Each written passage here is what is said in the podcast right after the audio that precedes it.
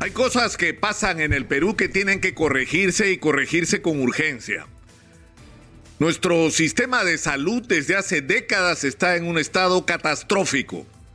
No hay infraestructura Exitosa. y la que se construye está en la mayor parte de los casos paralizada y envuelta en escándalos de corrupción.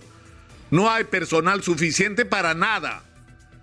No hay medicinas como las que requieren los pacientes. No hay equipamiento porque detrás del equipamiento también hay escándalos de corrupción. Es decir, falta todo. Y así nos agarró la pandemia.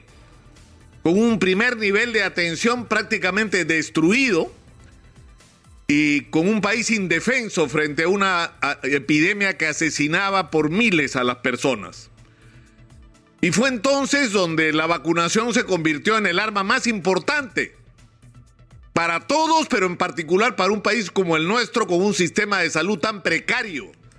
Y por eso fue muy importante lo que hizo Francisco Sagasti de conseguir vacunas para todos.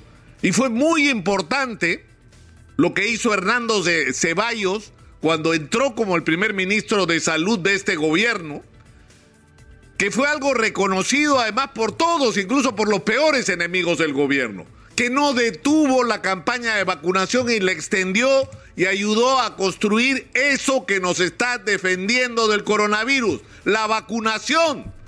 Pero Hernando Ceballos tenía una virtud adicional.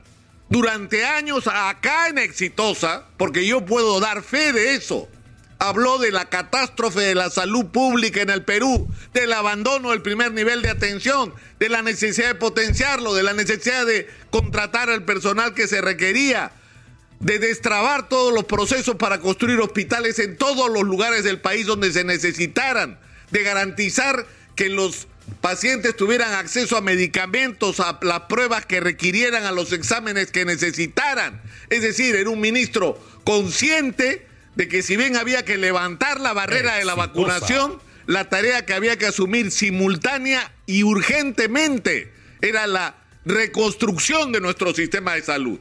Y arrimaron al señor Ceballos, al doctor Ceballos, para poner a alguien que más calificado, más inteligente, más experimentado. No, señor, para entregarle el Ministerio de Salud a Vladimir Cerrón.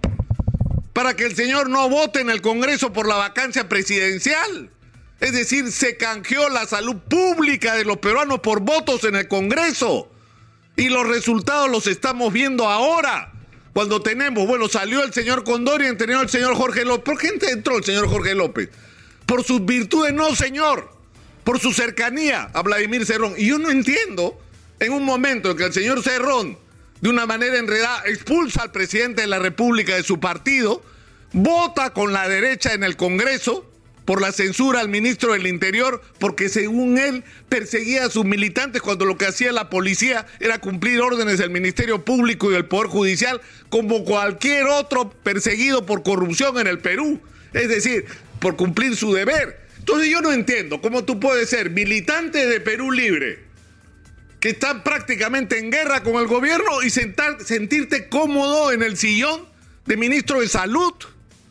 Eso es un primer problema, pero el segundo, un ministro que nos dice que hay que hacer restricciones ahora, que hay que ponerse mascarilla en los espacios públicos y los propios miembros, hasta el presidente del Consejo de Ministros lo desmiente, ¿no? Que hay que restringir, no señor, ministro de Salud, hay que vacunar, hay que vacunar, entérese, eso es lo primero que hay que hacer, esa es la principal barrera.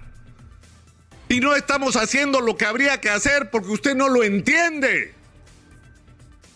Sinceramente, sinceramente, yo no entiendo qué hace el ministro de Salud sentado ahí. Y yo no sé, sinceramente, por qué el presidente de la República, el presidente del Consejo de Ministros mantienen esta situación. Necesitamos una persona que no solamente esté ahí, no por el canje político, por los votos en el Congreso, sino por la calificación para la función en algo tan delicado como la salud y la vida de los peruanos.